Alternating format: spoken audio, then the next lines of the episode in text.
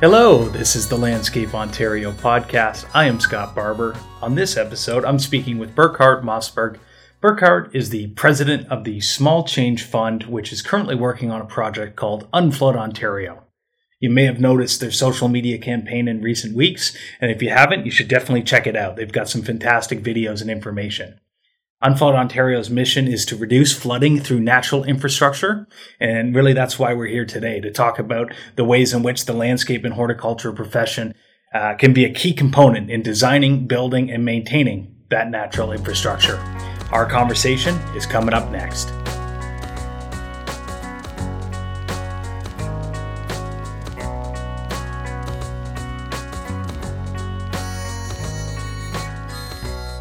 So, Burkhard, can you tell us about Unflood Ontario? Uh, you know, who launched it and what are the goals of the organization?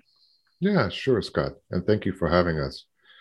Um, Unflood Ontario was launched by community foundations. Community foundations are philanthropic or grant making organizations in each city and town.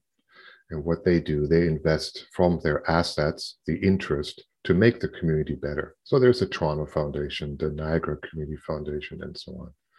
And the community foundations in Ontario had a sense that they weren't investing in climate change. And they certainly see climate change as a significant threat to their cities and towns and wanted to make a meaningful investment.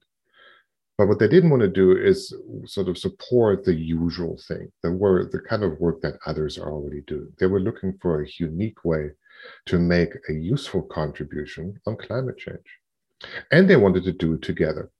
Uh, there's 10 community uh, foundations involved on the Canadian side of Lake Ontario.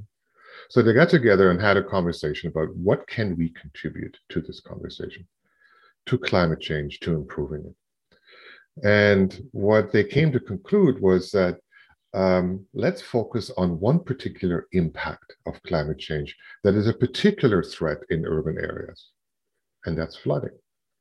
And flooding affects more than just homeowners it affects people that want to go to work, but their TTC streetcar is stuck underneath the path, or the GO train is stuck in the in the floods in the Don Valley, or the elevator doesn't work to get down from an apartment building because the power is out. So they saw flooding as an issue that was relevant in an urban context, but it was also important from a climate change perspective because with climate change, we're seeing already increased extreme weather events. So we will have more heavy rainfalls or heavy snow melts that cause flooding. And then they thought, okay, how are we going to frame this in a positive way?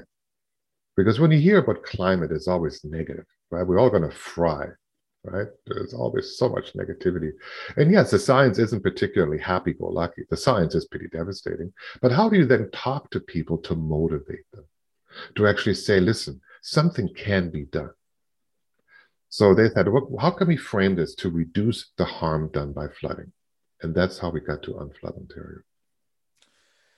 That's awesome. And, and let me ask, and you mentioned a couple, uh, a number of things, but maybe if you could expand on a little bit, you know, the why you know the why people should really care um, maybe it's uh, some of them are really obvious but maybe you could touch on or, or expand a little bit on on why this uh, is something that you know the average person should really be taking an interest in.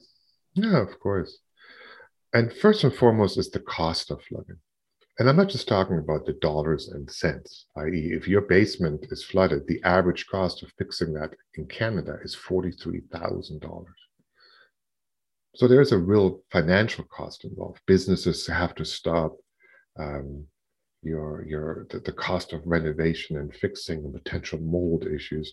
So there's clearly a financial cost to flooding, and that's why the insurance industry is so interested in our program because they're finding that they have more and more and more flooding claims. In fact, it's gone up by 400% in the last decade or so.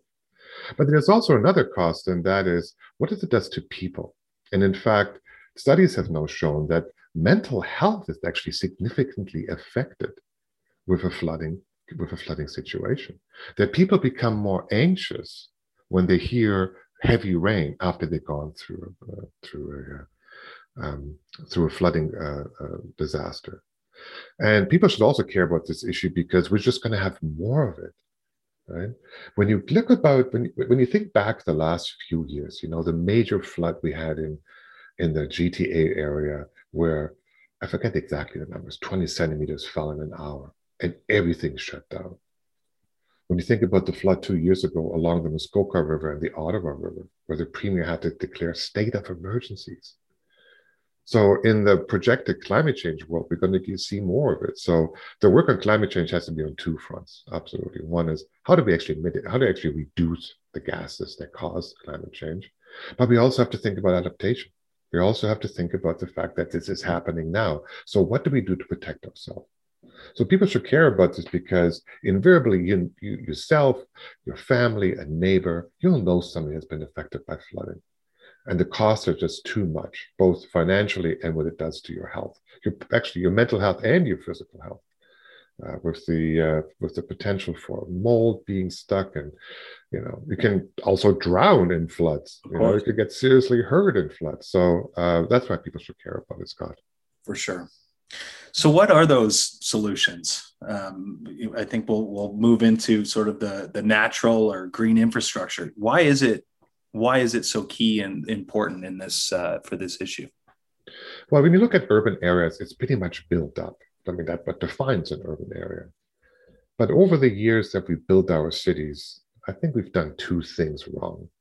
Number one, too many hard surfaces, roofs and roads and parking lots and so on. And that forces the cities and the municipalities to manage the stormwater. It's got to go somewhere. And then it usually goes into pipes, and the pipes they get to the nearest water body, whether it's a lake or a river. And sometimes those pipes underground that deal with stormwater are mixed with the stuff that comes out of your house, the sanitary sewers. So you're mixing your poop with your stormwater. And what happens when it rains a lot? Well, you know, the, the, the, treatment plant that deals with your sanitary sewer cannot deal with the volume and it bypasses. And that's why after a heavy rainstorm, quite frequently, less so now, but certainly a lot in the past, the beaches in Toronto are closed because all that poop went into the, the into the lake, increasing the very harmful bacteria, meaning, you know, too many bacteria at the beaches, we can't go swimming. So we built too many hard surfaces. That's number one. Number two, we didn't really think about what all this infrastructure of stormwater systems costs. And now we're finding, wow, it's actually costing a lot. You know, in the city of Toronto, we have to replace so many stormwater pipes they're breaking, and we don't have enough money to do it. I guess that makes a lot of sense. You got to dig up the street, you know, you got to worry about cables and gas lines and dig it all up, you know, replace the piping, put it all back in. I mean, we've seen those construction sites. They're pretty intense, heavy machinery, lots of people working. So replacing those pipes is enormously expensive. So why not let nature help us? Nature was designed to deal with water. Take a green roof, for example. Right? A green roof has, has the ability to absorb the water. The water will go towards the roots of the plant. The plant will use evapotranspiration to get the water back into the air. It doesn't collect on the roots. It doesn't have to be put into some sort of system. We don't actually have to manage it. That's the beauty about natural infrastructure. Nature is managing the water. Bioswales are another great example, rain gardens.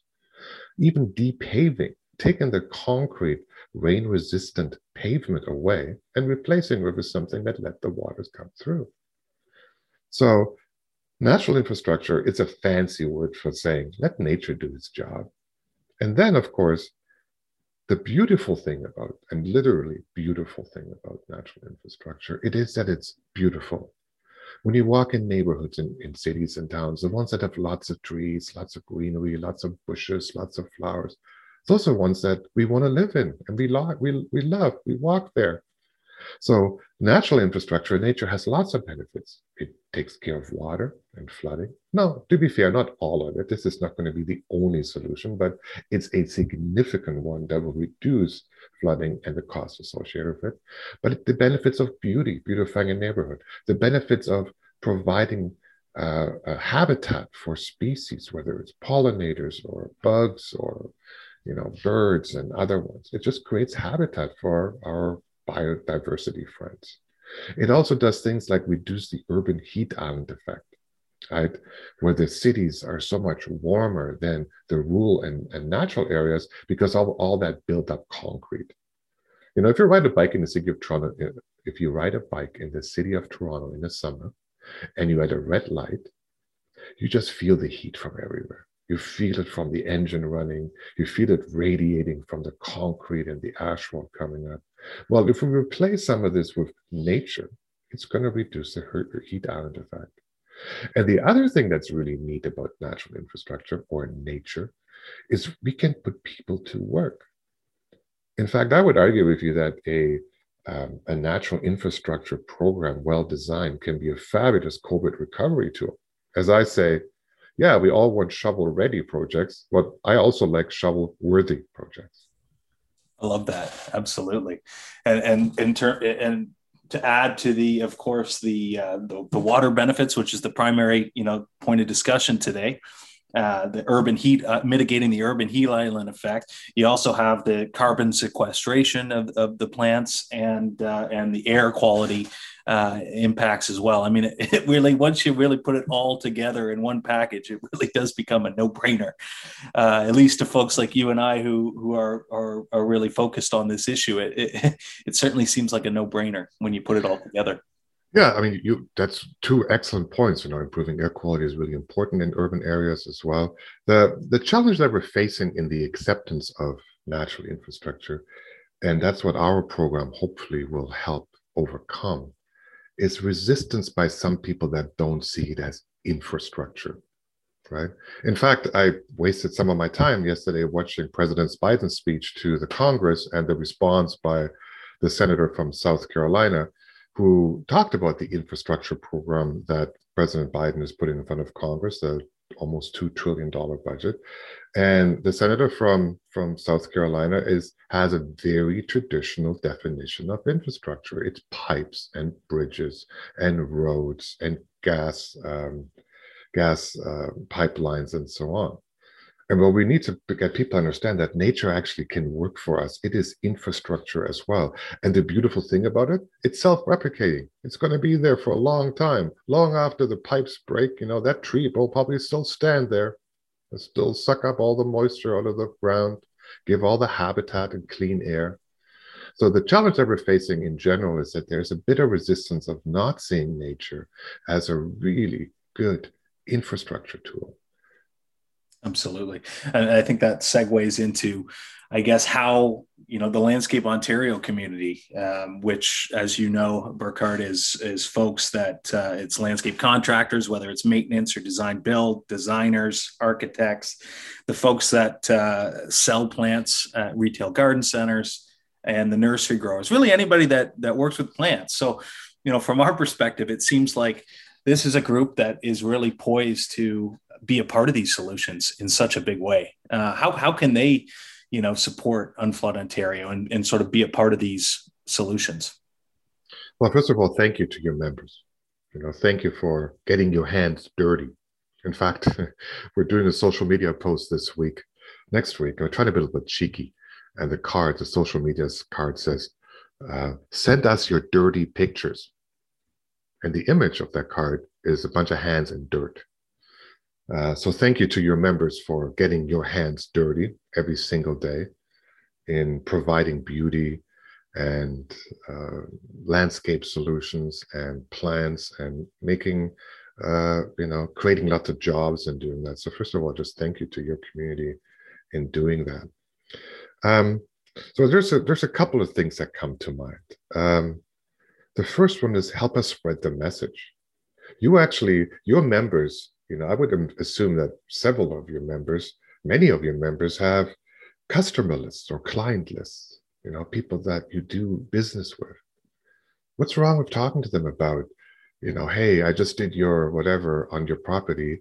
I noticed your driveway is like full of asphalt. You know, we got a product here to do this. Or I noticed that your rain, uh, that your your downspout is still connected to the uh, to the sewage system. You know, we can give you a rain barrel you know, or there's a program here that lets you take advantage of rain barrel, you know, uh, placement by the city or something. Speak to your clients, speak to your customers. And of course, there's many ways to do that. And I'm sure you know, many of them are pros in this and what to say and how to say it. But be fearless of speaking about nature as a solution to many of our issues in an urban environment. Be fearless in speaking about the values and bringing nature back to the city. One of the interesting things doing co one of the many interesting things with this pandemic, uh, for me, living in downtown Toronto, is the use of city parks over the last year, you know, especially by younger people. Yeah, certainly the kids that go in the park to play, uh, but also the millennials, the 20 and 30 year olds. So the bars are closed, they can't go anywhere. Well, where do they congregate? They go to parks. Why? Well, it's pretty, it's beautiful, it's nice to sit on the grass. It's great to watch people, you know? So we're actually seeing this great increase in use. So, number one is allow your members, or I would urge your members to become actives in speaking out. Active, talk to your clients in particular. And then the second thing I would say, and you know, um, I know uh, you as a Landscape Ontario organization doing some of that, but there's also a way for your members to do that, and that is lobby. Talk to your provincial or federal representative. Talk to your city councilor. You know, it's actually fascinating to see. I've done a little bit of work in politics, very little um, how much impact that has in the city councilor's office.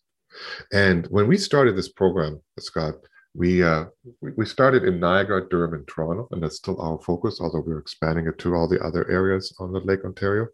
Uh, we send a simple email out to some civil servants, some bureaucrats in Durham. We want to let them know, hey, listen, we're thinking of doing this. We're thinking of launching in Durham. Are you interested in joining? You know, what can we do together? One email to some mid mid-level bureaucrats and civil servants. You know who showed up? The chair of the region, John Henry, the mayor of Ajax. It had filtered up to the political body, and because there was flooding, those politicians paid attention. They showed up, and we're like, uh, John, what are you doing here? We were well because when they get phone calls about flooding, it's a big deal for them. Burlington, right, three four years ago, when Burlington had those massive floods. You know, the mayor and city council and the whole municipality was so busy with, with the mitigation of it and the thousands of people that were affected by that, right?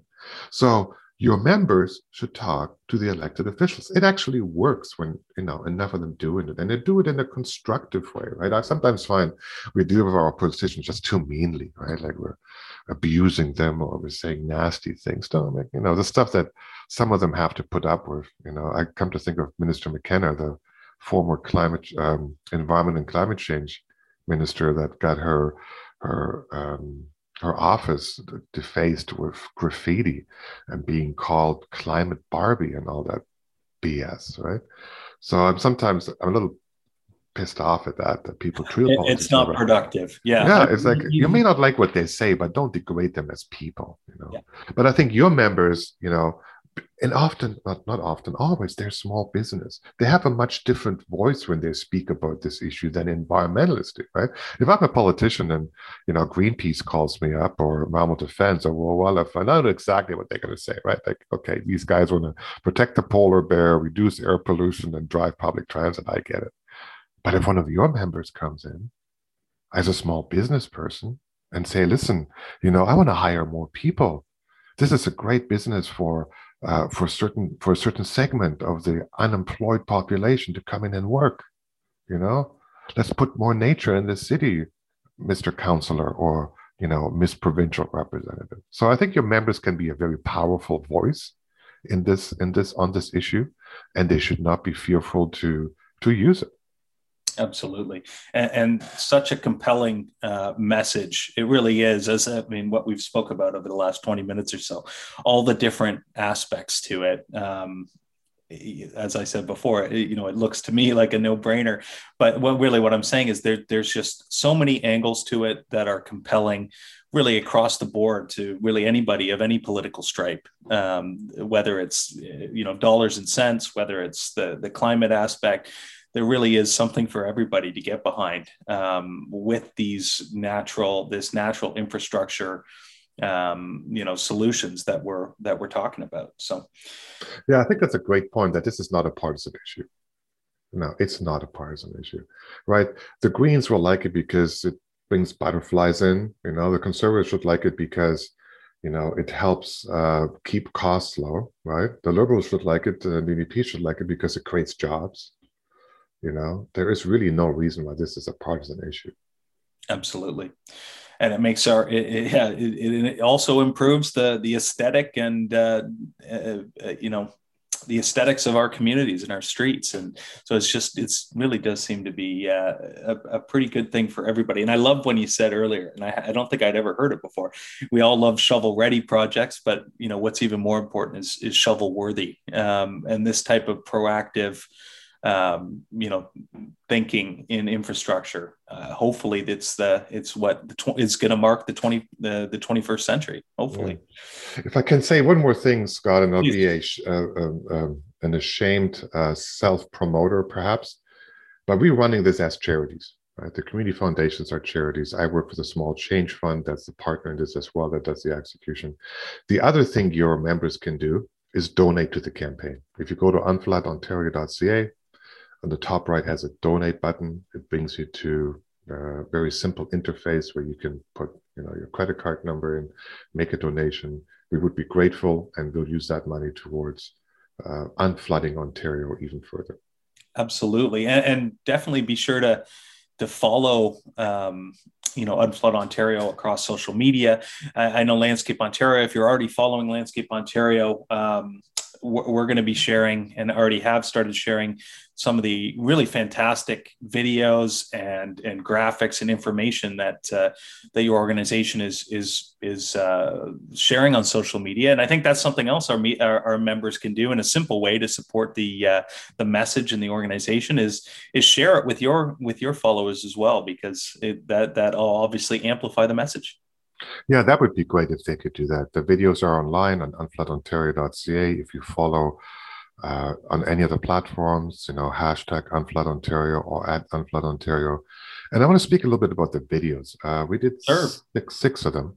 One is sort of a two minute live action um, problem statement, which I think in a very short time is, if I may you know, be so selfish in saying one of the best explanations of why natural infrastructure is working and why we need it in the flooding context. And then the other five are solutions. So we're going we're talking about rain gardens and depaving and rain barrels and rain gardens and all those stuff. But what we try to do in those five solutions videos, uh, first of all, they're done by claymation, which is really interesting. It's sort of a, a mixture between claymation and live. Um, so it has a in my mind, again, being very selfish, having been involved in this, a very strong creative base. But believe it or not, we included some humor in this.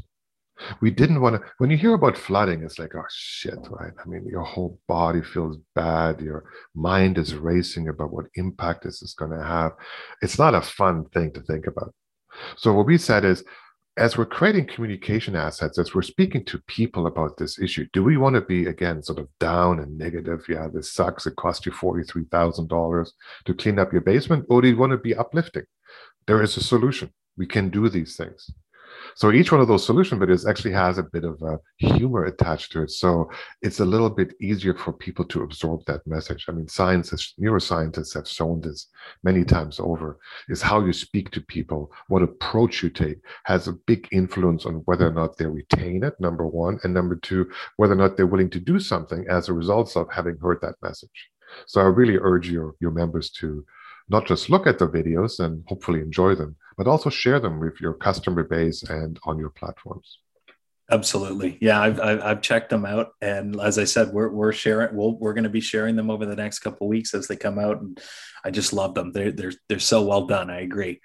Um, yeah. So Burkhard, uh, unless there's any other issues that, uh, that we haven't touched on, I mean, you know, we could, we could probably talk all morning uh, and then some about the issue. Um, but you know, really hoping just to sort of pique the interest of our members uh, and our audience to hopefully to want to get involved more and and uh, to learn more. But is there anything else that we didn't touch on that that you'd like to touch before we uh, finish off? Well, the one thing I will say this: um, uh, it's last week. Um, uh, the in in in April, the federal government launched its first budget in two years, and I'm not going to go into all the stuff that's in there. It's not my role. Uh, I may have some personal opinion, but there shouldn't be. Uh, I shouldn't bore your listeners with that. However, there was one item in there that's really interesting, and that is a $200 million natural infrastructure fund under Infrastructure Canada. And that minister is Catherine McKenna, uh, very much agreeing. That $200 million is supposed to be spent over three years. And what we're hoping that some of your members could do is encourage the minister, encourage the federal government to allocate some of that money to urban areas. Yes, there's lots of stuff we can do in suburban and rural areas on natural infrastructure, right? Wetland, build wetlands to retain some of the water that's coming down the rivers that could flood the urban areas, tiling in agricultural fields, tree planting galore in areas that that that deserve more trees, uh, and that's all really valuable stuff. What I'm what I'm really hoping is that the minister and the federal government focus also on urban because we can make a big difference in the urban area. So if your members are interested in getting involved in that conversation, you know, either as individuals or as part of Landscape Ontario, to urge that um, uh, to urge the federal government and have that fund at least. I mean, my goal would be half. Let's spend 150 million dollars on nature in cities. It will make a huge difference. Absolutely. No, I think that's that's super important. And and again, as you mentioned earlier, the it's so important for uh, you know small business people to uh, to to recognize the the power they can have when they have a great message um, to share it with uh, with their with their local members of parliament. This is a federal issue, so with your your local member of parliament, your MP. Um, it's really important to, to use your voice. Uh, we have a great a great uh, compelling uh, issue here that uh, that our profession can be a part of the solution for, and you know why not why not make your voice heard on it? So I, I totally agree. Great. Well, why don't why don't we leave it there? I really really appreciate your time to to chat about uh, what Unflood Ontario is doing, the issue more more generally, which obviously you're you're incredibly passionate about and knowledgeable in. So really appreciate you you taking the time to to chat about it, and uh, really looking forward to to following and and seeing what uh, this group does going forward. Well, thank you for having me, Scott. Thank you. Take care. Bye bye.